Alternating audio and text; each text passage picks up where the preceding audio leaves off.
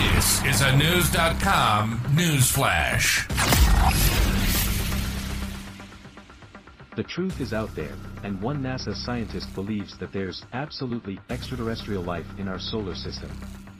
Dr. Michelle Thaler, a scientist at NASA's Goddard Space Flight Center with decades of experience, believes there is life on other planets, News.com has learned. Speaking with the US Sun, Thaler even said she has an idea of where the life could be. I definitely think we'll find life on another planet, Thaler said. I think that in our own solar system, we're quite close to it but once again we don't have that 100% thing. On Mars, we see chemistry that on Earth if it were here, we would say is due to life. But the question is, how well do we understand Mars and are we being fooled by something?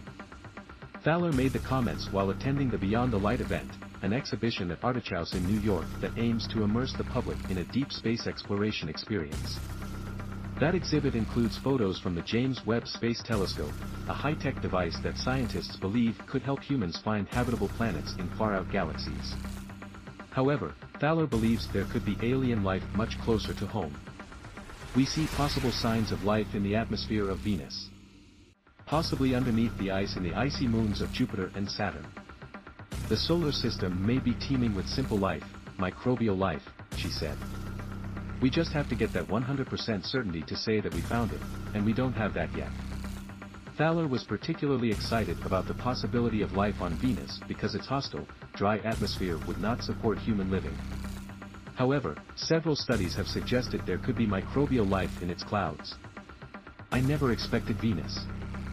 Venus is now one where we see something in the atmosphere that looks very much like it could be produced by bacteria. Thaler appears to believe that finding life in outer space is something that could happen soon than most people think.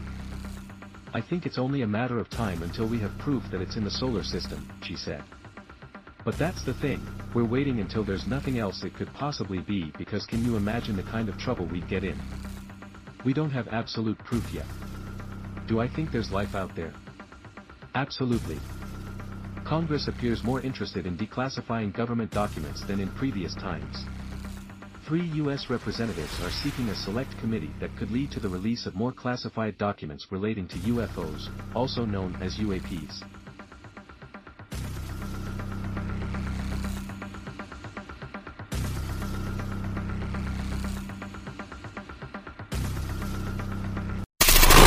Knowledge. Knowledge.